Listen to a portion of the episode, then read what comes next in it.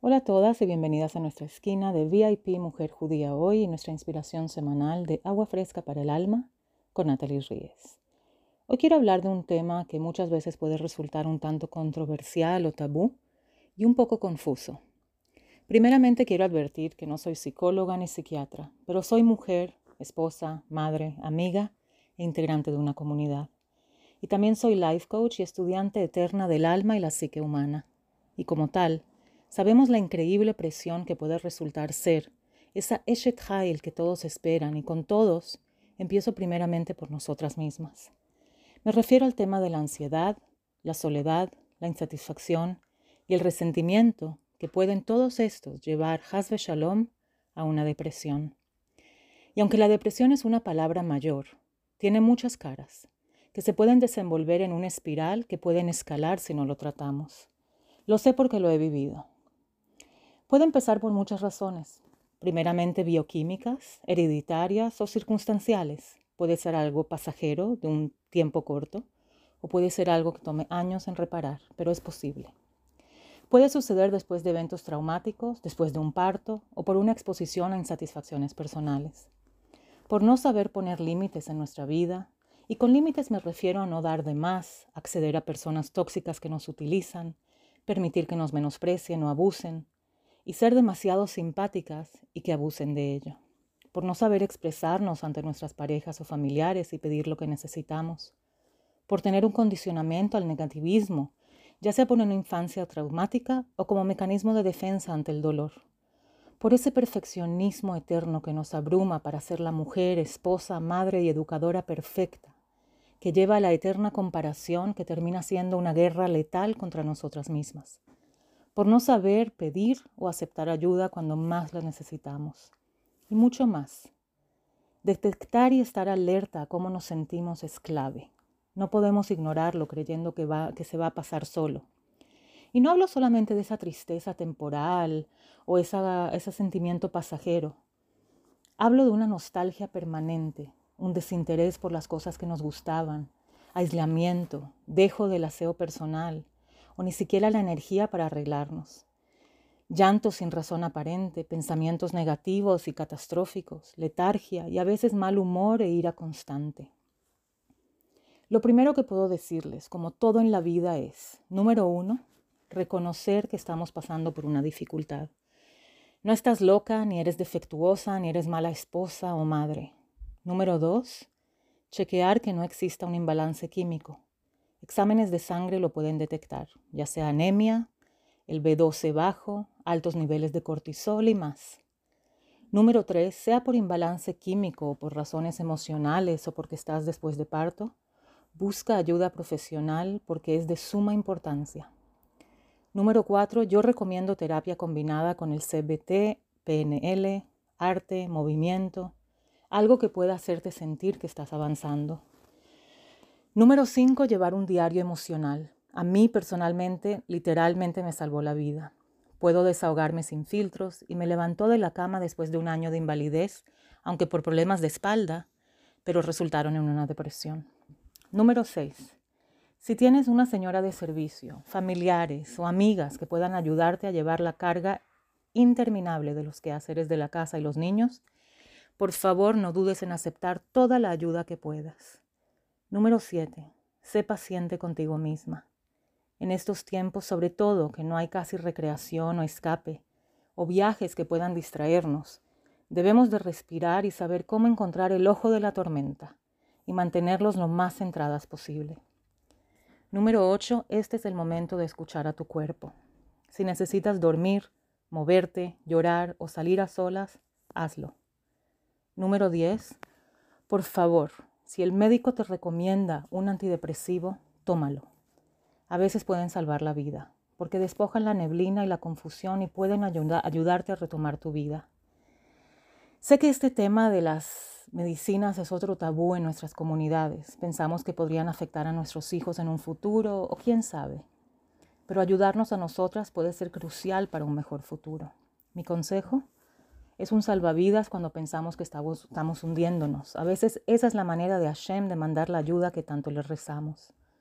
Y no son de por vida, es solo una etapa y va a pasar, Besrat Hashem.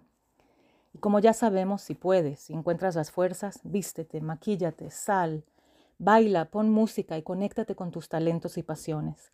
Busca razones para estar alegre y recuerda que puede tomar tiempo, pero todo es posible y puedes salir de esta racha.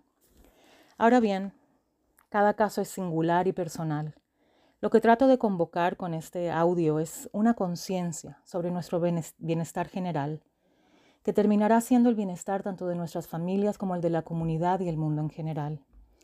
Y aunque en este mes se nos pide incrementar en alegría, a veces por razones personales no lo podemos lograr y tenemos que aceptarlo y esa es nuestra manera de estar alegres, hacer lo máximo que podemos hacer para ayudarnos a realmente llegar a servir a Shem con alegría, no solo en Adar, sino toda la vida. Deseándoles salud íntegra y completa tanto en Guf como en Nefesh y un día maravilloso para todas. Muchas gracias. Hola a todas y bienvenidas a nuestra esquina de VIP Mujer Judía Hoy y nuestra inspiración semanal de Agua Fresca para el Alma con Natalie Ríez. Hoy quiero hablar de un tema que muchas veces puede resultar un tanto controversial o tabú y un poco confuso. Primeramente quiero advertir que no soy psicóloga ni psiquiatra, pero soy mujer, esposa, madre, amiga e integrante de una comunidad. Y también soy life coach y estudiante eterna del alma y la psique humana. Y como tal, sabemos la increíble presión que puede resultar ser esa Eshet Hail que todos esperan y con todos empiezo primeramente por nosotras mismas. Me refiero al tema de la ansiedad, la soledad, la insatisfacción y el resentimiento que pueden todos estos llevar Hasbe Shalom a una depresión. Y aunque la depresión es una palabra mayor, tiene muchas caras, que se pueden desenvolver en una espiral que pueden escalar si no lo tratamos. Lo sé porque lo he vivido. Puede empezar por muchas razones, primeramente bioquímicas, hereditarias o circunstanciales. Puede ser algo pasajero de un tiempo corto o puede ser algo que tome años en reparar, pero es posible. Puede suceder después de eventos traumáticos, después de un parto o por una exposición a insatisfacciones personales. Por no saber poner límites en nuestra vida, y con límites me refiero a no dar de más, acceder a personas tóxicas que nos utilizan, permitir que nos menosprecien o abusen, y ser demasiado simpáticas y que abusen de ello. Por no saber expresarnos ante nuestras parejas o familiares y pedir lo que necesitamos. Por tener un condicionamiento al negativismo ya sea por una infancia traumática o como mecanismo de defensa ante el dolor. Por ese perfeccionismo eterno que nos abruma para ser la mujer, esposa, madre y educadora perfecta, que lleva a la eterna comparación que termina siendo una guerra letal contra nosotras mismas. Por no saber pedir o aceptar ayuda cuando más la necesitamos. Y mucho más. Detectar y estar alerta a cómo nos sentimos es clave. No podemos ignorarlo creyendo que, va, que se va a pasar solo. Y no hablo solamente de esa tristeza temporal o esa, ese sentimiento pasajero. Hablo de una nostalgia permanente, un desinterés por las cosas que nos gustaban, aislamiento, dejo del aseo personal o ni siquiera la energía para arreglarnos. Llanto sin razón aparente, pensamientos negativos y catastróficos, letargia y a veces mal humor e ira constante. Lo primero que puedo decirles, como todo en la vida, es, número uno, reconocer que estamos pasando por una dificultad. No estás loca, ni eres defectuosa, ni eres mala esposa o madre. Número dos, chequear que no exista un imbalance químico. Exámenes de sangre lo pueden detectar, ya sea anemia, el B12 bajo, altos niveles de cortisol y más. Número tres, sea por imbalance químico o por razones emocionales o porque estás después de parto, Busca ayuda profesional porque es de suma importancia.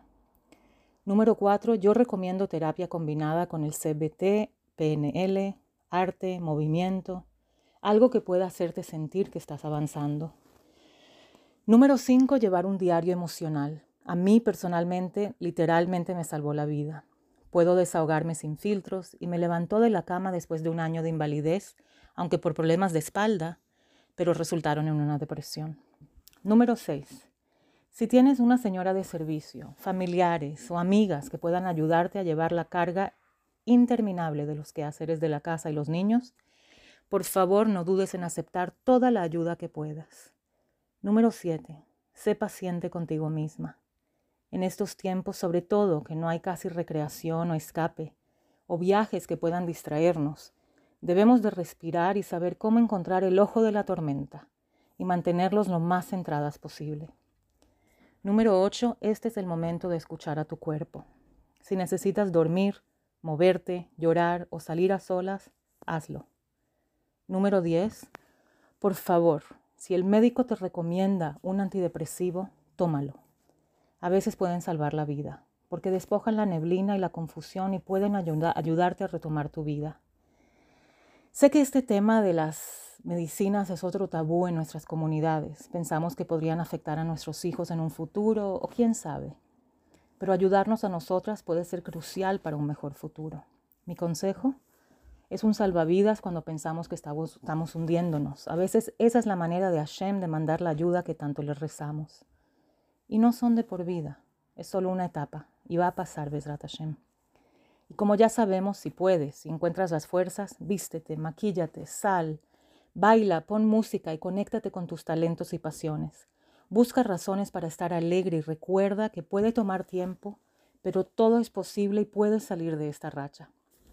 Ahora bien, cada caso es singular y personal. Lo que trato de convocar con este audio es una conciencia sobre nuestro bienestar general, que terminará siendo el bienestar tanto de nuestras familias como el de la comunidad y el mundo en general. Y aunque en este mes se nos pide incrementar en alegría, a veces por razones personales no lo podemos lograr y tenemos que aceptarlo y esa es nuestra manera de estar alegres, hacer lo máximo que podemos hacer para ayudarnos a realmente llegar a servir a Shem con alegría, no solo en Adar, sino toda la vida. Deseándoles salud íntegra y completa tanto en Guf como en Nefesh y un día maravilloso para todas. Muchas gracias.